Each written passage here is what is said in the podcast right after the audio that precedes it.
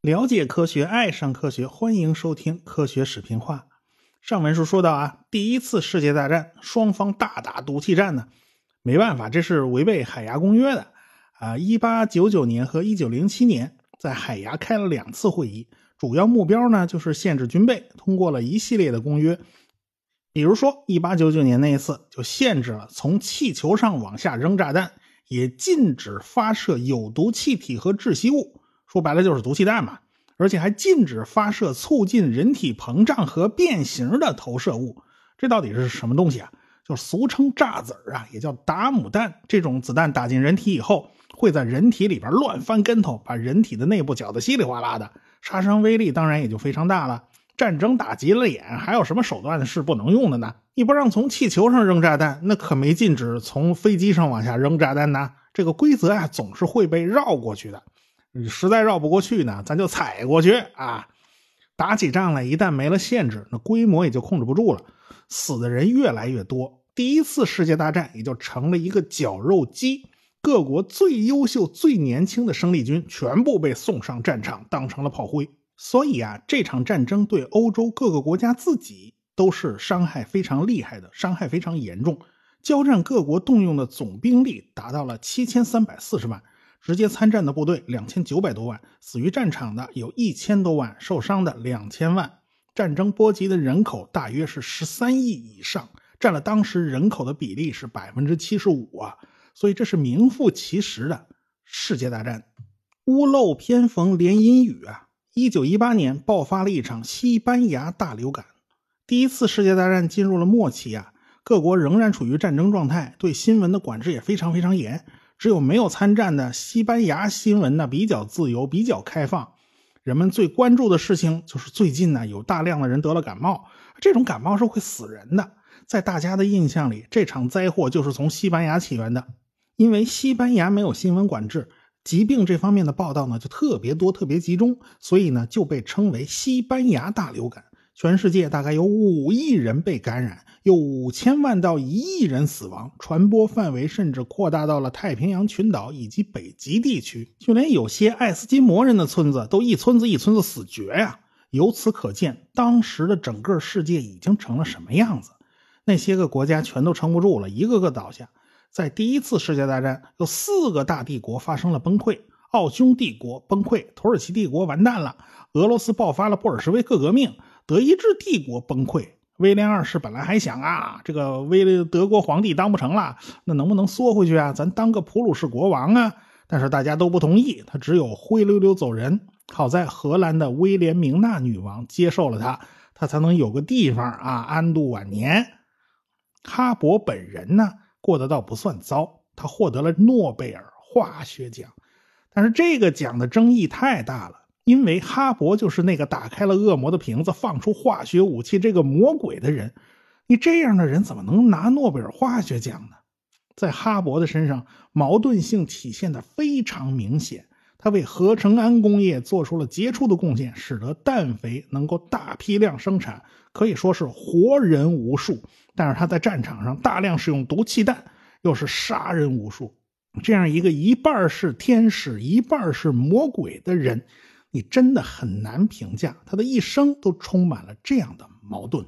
战争结束以后，在巴黎和会上，德国人也非常非常的惨呐、啊，所有的战争损失都要他们偿还啊，都要他们赔呀、啊。这个赔款的总数你算算账啊，大约折合成黄金的话，那要五万吨呢、啊，这是多大一数字啊！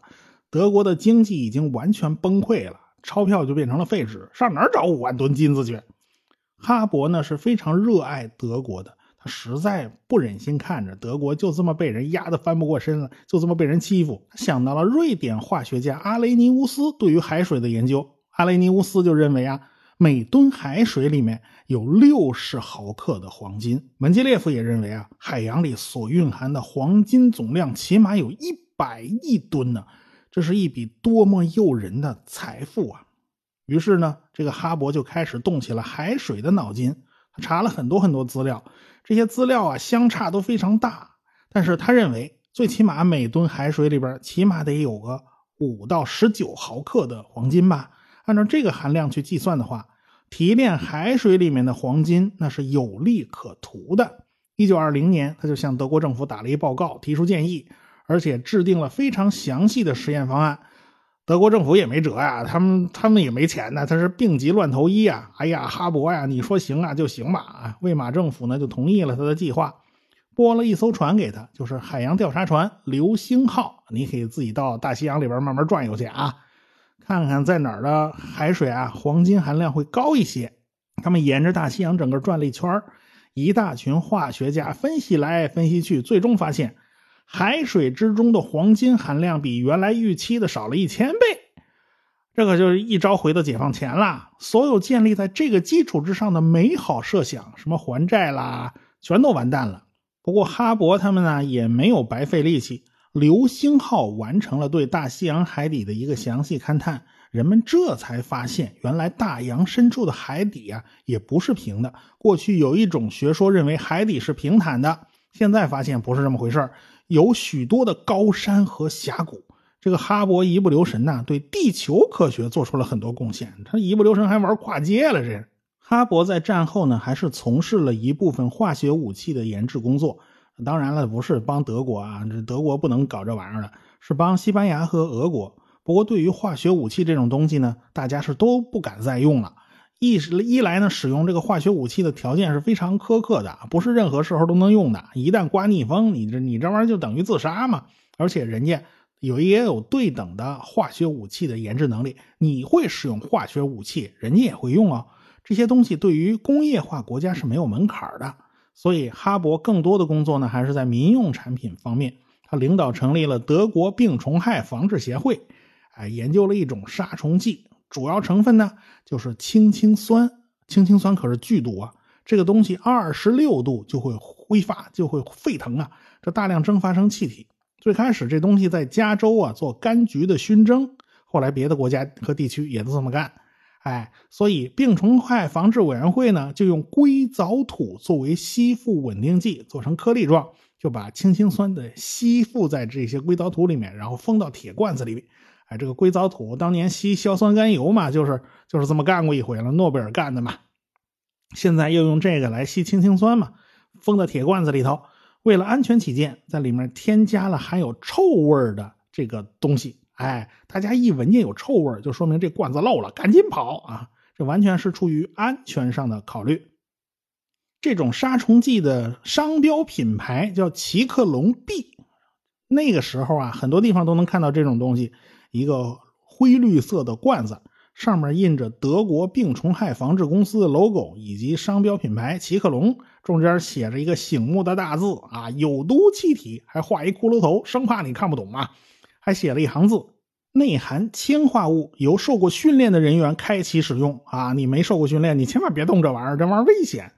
那时候在美国的乡间，有时候你看见有一人赶着一辆大马车，这大马车后边还拉着一全封闭的车厢，这估计就是某家什么熏蒸除虫公司的。哎，你只要把除虫的那个农作物啊给它扔进去，然后他们打开一罐奇克隆 B， 然后往往车里头一扔，然后把车门一关，熏它一阵子就全 OK 了啊，这这虫子就全熏死了。哪怕是钻进木头里的那种白蚁啊、蛀虫啊，这都都逃不过这一招，全都死光光。海关动植物检疫部门啊，在当时也喜欢用这东西啊。他们最怕的就是你哪根木头啊，什么把个蛀虫、什么病虫害带进了国土啊，那可麻烦了，把虫子弄死才好呢啊。但是哈勃万万想不到的是，就是这种东西要了他几百万同胞的性命啊。一九三三年纳粹上台了，哈勃的犹太人身份就成了一个麻烦。纳粹承认他对德国的巨大的贡献呢，承认他忠于德国呀，而且他皈依了基督教，因此对于哈勃算是网开一面。但是他手下的那些研究人员呀，那那那纳粹就没那么客气了，他手下的研究人员之中啊，有 百分之七十五 都是有犹太血统的。一九三三年纳粹政府通过了一项法案，叫做恢复专业公务员法，简而言之就是非雅利安人不得担任公职，包括教师啊、教授啊、法官在内啊。哎，不久以后这范围就扩大了，什么律师啊、医生啊、税务顾问啊、音乐家啊、公证人，连这些都不能由非雅利安人担任。虽然哈勃能保住自己啊，但是他保不住手下，所以哈勃就越来越感到啊，这个德国已经他不是他所爱的那个德国了。所以呢，哈勃就辞去了他所有的职务，在欧洲各地漂泊。在英国同行的帮助下呢，他就去了英国，暂时在英国的剑桥大学安顿下来。同为诺贝尔化学奖得主啊，卢瑟福就拒绝与他握手啊，因为在在卢瑟福看来，这人是个刽子手。英国人其实是内心里面是不待见他的，法国人更不待见他，他在欧洲各国都变得不受欢迎。好在他有犹太同胞啊，他的犹太同胞伸出了援助之手。化学家魏茨曼介绍他到巴勒斯坦地区的塞尔夫研究所工作，哈勃呢也想去犹太人的故乡走一走，于是呢哈勃就踏上了旅途。但是在半途之中，他的心脏病再次发作，在瑞士的巴塞尔的一家旅馆里，哈勃走完了他六十五年的人生历程。哈勃去世以后五年，第二次世界大战开打，欧洲的犹太人就遭了殃啊，大批的犹太人被关进了集中营。到了一九四二年，纳粹开始执行最终解决方案，大批屠杀犹太人。大家认为啊，这个总头目这个希姆莱是个杀人不眨眼的刽子手，呃、其实他真不是这号人啊，他是一个见了血会晕的人啊。他亲自去枪毙现场看了一下啊，怎么枪毙犹太人，结果他差点晕过去，他胃里头一阵一阵的翻江倒海，好悬就没吐出来。所以这个希姆莱啊，他要是眼不见，他是下那个命令比谁都狠，他那看见他都受不了。所以希姆莱还是挺为他手下人着想的，他就想啊，天天这么杀人呐、啊，这个士兵也会受不了的呀，会产生心理障碍的，严重影响士兵的精神状态，而且你这么杀速度太慢了嘛，他必须用机械化的方式来处理。德国人是非常讲究效率的，干这事儿他们也讲效率啊。他们做了各种各样的实验，比如说用煤气，也就是一氧化碳，比如说用汽车的尾气，效果都不满意。最后选来选去，选中了奇克隆 B， 因为这东西是杀虫剂啊，这个价钱便宜量又足啊。他们去掉了奇克隆 B 之中用来提醒人的那个臭味，那东西它被它去掉了，这样呢就更容易杀人于无形啊。所以很多犹太人就被驱赶着进入了一间非常像浴室的房间，人挤人全都塞满了，等着是除虫消毒，这一屋子能塞进九百多人呢。那德国看守呢还得给他们发毛巾肥皂啊，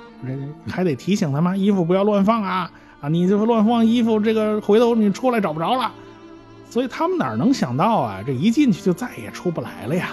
德国人把门关死，然后把那奇克隆 B 的罐子扔进去，罐子一磕一开，那屋子里温度高啊，湿度大，迅速就会释放出氢氰酸，只要二十分钟，里面的人就死得差不多了。哈勃的外甥女儿、哈勃的侄孙都是死于这种纳粹大屠杀的，还有千千万万的犹太同胞啊，还有好多亲朋好友啊。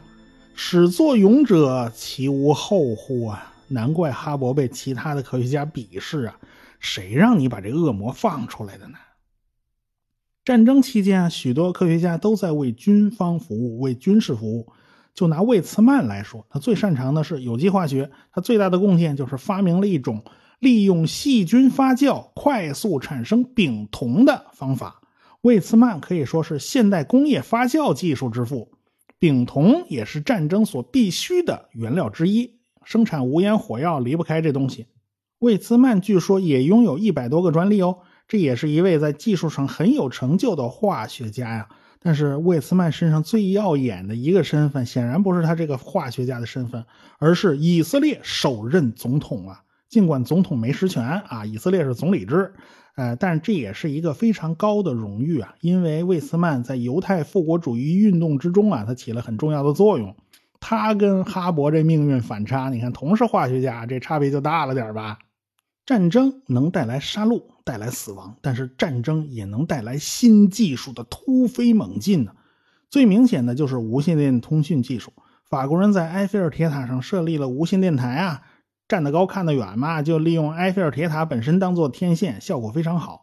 当时法国人大部分年轻人都上了战场了，你能安安稳稳留在后方这种安全的环境里面摆弄无线电啊？你没有点地位，没有点门路，你肯定搞不定嘛。在埃菲尔铁塔上摆弄无线电的人之中，就有一个贵族后裔，他与无线电足足打了四年交道。从铁塔上下来以后呢，看什么都是波，他就是提出了物质波理论的德布罗意，他凭借博士论文拿了一诺贝尔奖，这也是绝无仅有的一次吧，这算是无线电的一副产品啊。无线电在当时啊，已经不仅仅是用来收发电报了，很多人还在进行语音通信的尝试。假如要发送语音信息，那个火花间隙发报机它就不能用了，必须从原理上彻底革新。当时很多人就开始用高频交流发电机来产生高频交流电，不借助于火花。当时人们意识到了火花发报是一个非常非常非常浪费的事情。火花发出的无线电波呀，有大量杂波，各种频率都有，但是真正派上用场的有用的却非常少，典型的费力不讨好。高频交流电机可以发出连续的纯正的正弦波，可以当做无线电音频广播的载波。但是要想让无线电波携带音频传出去，该怎么做呢？呃，最简单的办法是用碳晶话筒控制交流电的强度啊，这信号随着音频忽强忽弱，那么接收机用矿石减波器或者是真空管减波器就能把声音从无线电波之中给取出来。最开始的几个广播电台就是这么干的，但是效果非常差，因为那个脆弱的话筒啊，要承受非常大的电流啊。这个话筒是会发烫的，它不得不用水冷来冷却话筒。那年头啊，话筒比今天的 C P U 都娇气啊，气冷的不行啊，非得要水冷。收音机的效果呢，估计也就不怎么行啊，一听啊全是水流声啊，这说话听不清楚。哎，即便如此，美国的第一家广播电台还播放了两段笑话和一支小提琴曲啊，这是世界上最早的广播电台之一啊。这俩笑话我估计啊，人听不清就变成冷笑话了啊，这是没辙。早期呢技术比较简陋，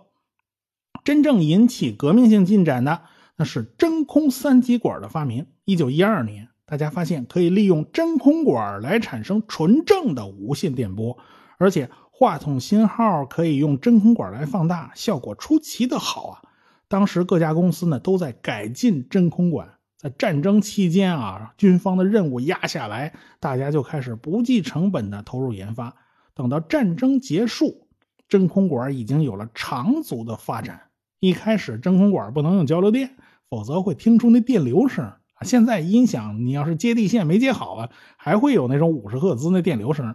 啊。所以当时想用交流电供电吧，这这不灵。但是电池供电呢、啊、就用不了多会儿。你想想那灯真真空管啊，一个个都是小灯泡啊啊，这个一个个都是电老虎啊，这玩意儿电池能用多长时间？后来这个问题被解决了，真空管的寿命呢也大大延长，开始变得有实用性了。到了一九二零年左右，无线电广播技术就开始进入了爆发期，开始要进入千家万户了。一九二二年，英国广播公司 B B C 建立了。广播作为一种新媒体登上了历史舞台，全世界的广播电台啊就开始像雨后春笋一样快速发展，收音机也就走进了千家万户。